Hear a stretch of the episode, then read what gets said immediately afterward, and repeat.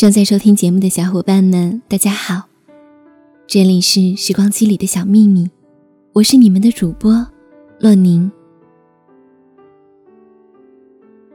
好久不见，你们还好吗？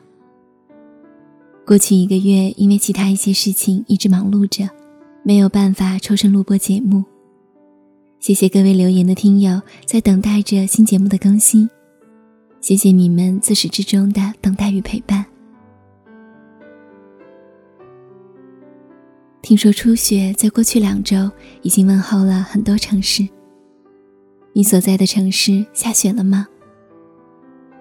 今天恰好是二十四节气之一的立冬，冬季自此开始，冷空气将频繁活跃，大幅度的降温即将到来。洛宁希望各位听众朋友能够及时添衣，注意保暖。而在你聆听洛宁电台的时候。若宁也希望可以把最温暖的情绪带进你的心里。言归正传吧。你若盛开，清风自来。这多少也算得上是自己秉持的生活态度吧。相信只要用最好的姿态去努力生活，终会看到万物也会用最美好的姿态对着自己。我经常会用这句话来过滤内心偶尔的浮躁。而就在前两天，读到作者袁小球的一篇文字，他说：“我若盛开，清风爱来不来。”读到标题的一瞬间，心里还是有小小的触动的。我一直以为两耳不闻闲言碎语，在自己的世界里努力生活，终会得到自己想要的最好结果，却忘了，看似不争不抢的内心里。私自，还是盼着有缕清风最终来拂面的。而袁小球的这篇文字，仅一个标题就带给我太多用语言无法表达的恍然大悟与豁然开朗。我相信每位听众朋友都持有属于自己的生活箴言，但还是忍不住想要和你一起分享一下袁小球的这篇文字。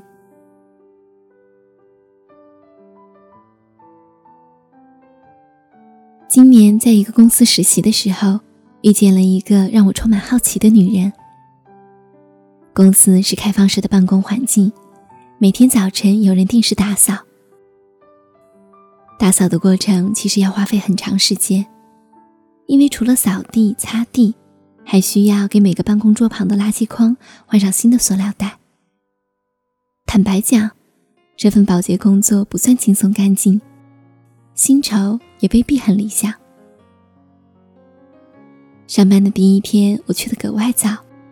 就在我认真的研究着电脑中一堆乱七八糟的文件时，听见桌子旁边传来簌簌的塑料袋的摩擦声。扭头去看，发现一个三十多岁的姐姐正蹲在那儿给垃圾筐换垃圾袋。当时的我非常不好意思，匆忙起身想帮她。她却摆手笑着说：“没事儿，你忙你的。”直到看着他将附近的所有垃圾筐都收拾干净后，我才忽然意识到，原来他就是公司的保洁员。我之所以这么惊讶，是因为这位姐姐和我印象中的保洁员差十万八千里，并不是我对保洁员的工作有什么偏见，相反。我觉得这份工作非常辛苦，也非常值得尊敬。毕竟，整洁的办公环境才是安心工作的最起码条件。但是，在我这二十多年的人生中，我从来没有见过一个保洁员如他这般优雅。你见过哪位保洁员穿细细的高跟鞋擦地吗？你见过哪位保洁员闲暇时会坐在那儿安静的看书吗？你见过哪位保洁员自带便当都会带摆盘的吗？反正我是第一次见。自从我开始注意他，便习惯性的观察他的言谈举止。他喜欢穿一件黑色的裹臀连衣裙，配一双黑色的高跟鞋。头发总是散开，却一点儿也不凌乱。早晨是他最忙的时候，待一切忙完。便会坐在前台边上的一个小桌子边，看看书，喝喝茶。有时候，他也会和前台的姑娘聊聊天。时间久了，我都记住了他的杯子，一只骨瓷雕花的咖啡杯，如他人一般优雅。念书的时候，无数次在传播学的课堂上讨论着什么是刻板印象，却没想自己果然还是一个俗人，逃不了目光的狭隘，却也被这位姐姐的优雅深深震撼，免不了反省自己的无知与幼稚。活得漂亮很容易，但为自己活得漂亮却很难。每天早晨挤地铁。你可以看到大把大把的年轻姑娘，穿着漂亮的衣服，画着精致的妆容，张口闭口是英文名字，宁可吃六个月的泡面，也要买一个名牌的包包。她们很美，也很不容易，但是这种美丽是被逼出来的。就像一个做时尚类工作的朋友曾和我抱怨，公司的姑娘一个比一个妖娆，我迫不得已。只好花钱去报了一个化妆课。我们普通人很容易被环境所影响，并理智的选择最符合大众肯定的方案，有点像变色龙。环境是什么颜色，我们就变成什么颜色。但我们的变化未必出自于本心，也许仅仅是因为别人都这样。但公司里面那个保洁员姐姐的优雅。却从来不是因为别人。公司虽然人多，但几乎都在各忙各的，相互之间很少说话，也必然没有时间和心情去观察一个保洁员穿了什么，做了什么。但他似乎从来不介意是否有人注意他，只安静的做着自己该做的工作。我也会想，穿着裙子和高跟鞋擦地，真的舒服吗？如果是我。必然穿上肥肥大大的深蓝色工作服，再配上一双平底拖鞋。转念一想，自己果然又俗了。舒服不舒服又何妨呢？关键是在平庸的生活中，你是否愿意为自己活得更漂亮一点呢？这个世界上，太多人都不是为自己而美丽。买一件衣服。会想着我穿上的话，恋人会不会觉得我更漂亮一点？这也许是大多数姑娘的内心写照，这很正常，也容易理解。你为悦己者容，这是千百年来未曾变过的传统了吧？不只是你，我也一样。做文字工作，每天接触的除了女性，就是像女性的男性。办公室的文字大概都是雌的吧？在知道我每天六点钟起床，六点一刻就可以背着双肩包，穿着平底鞋，素面朝天出门后，妈妈就已经对我绝望了。我每次狡辩的话都是：“把自己弄得那么漂亮干嘛呀？反正又没人看。”如今想想，当初自己也是真的很浅薄。难道美丽就是给别人看的吗？随着年龄的增长。心境也会逐渐变化，越发能体会川端康成那句“凌晨四点钟看到海棠花未眠”的韵味。当初的心境是“我若盛开，清风自来”，现在的心境是“我若盛开，清风爱来不来”。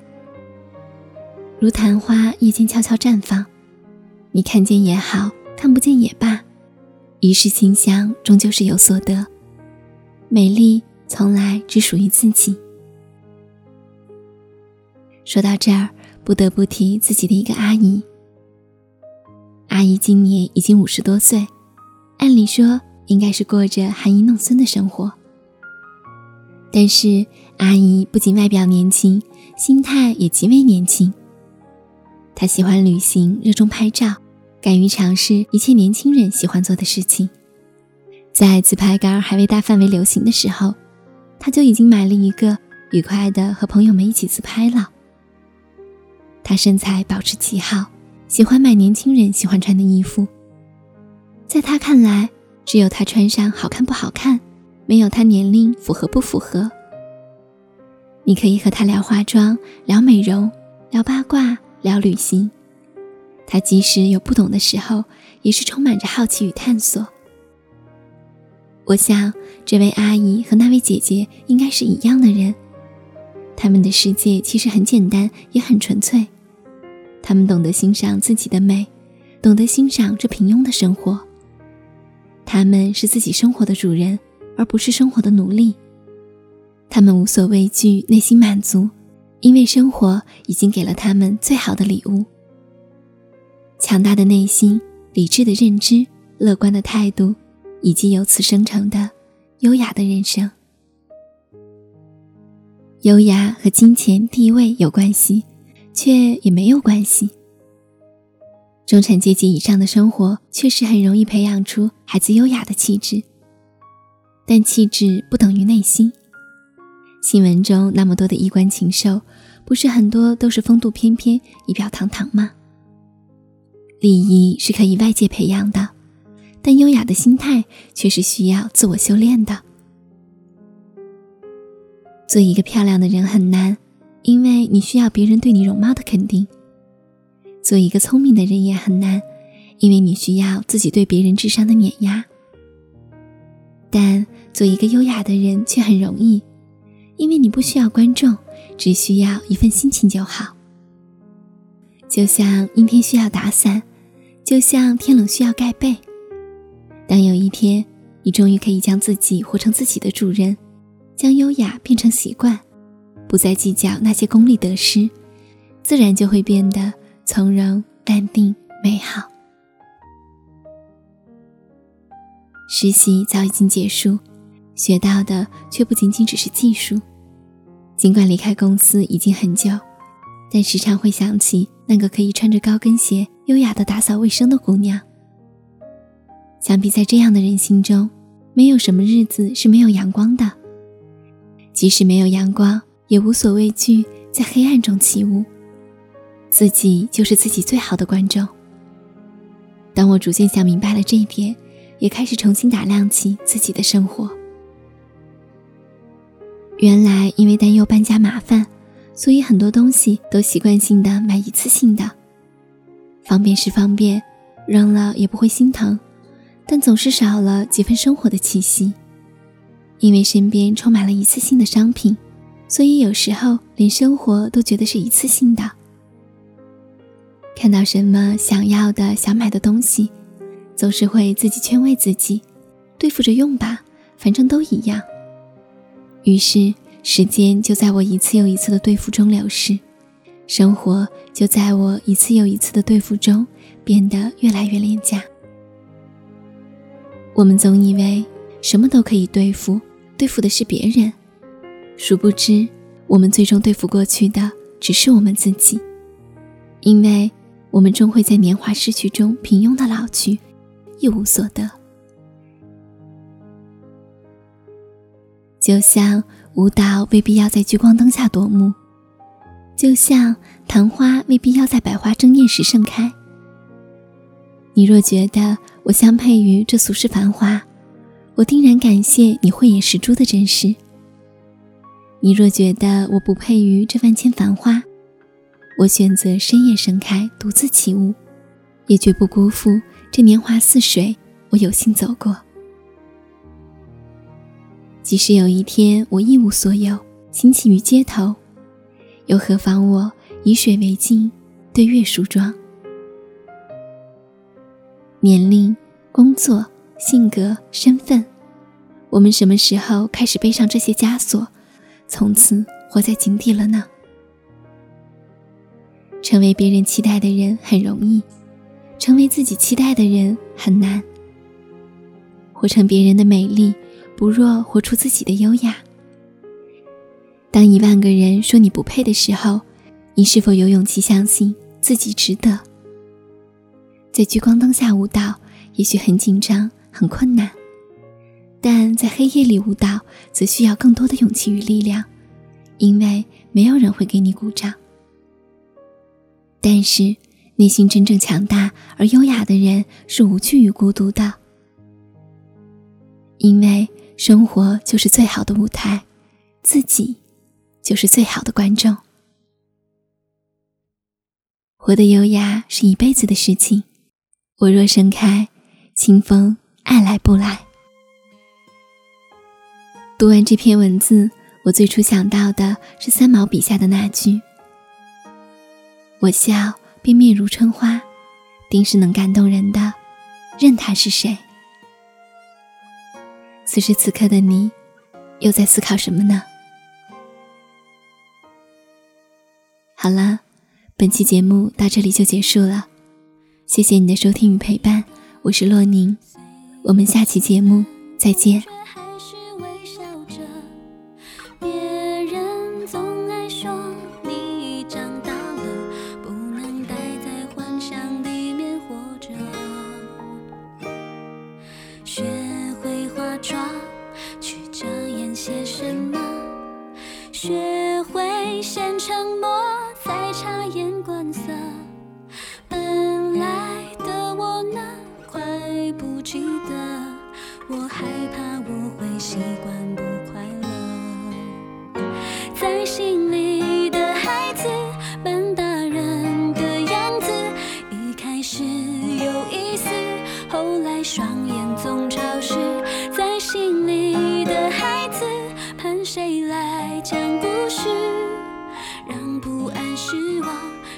是静止。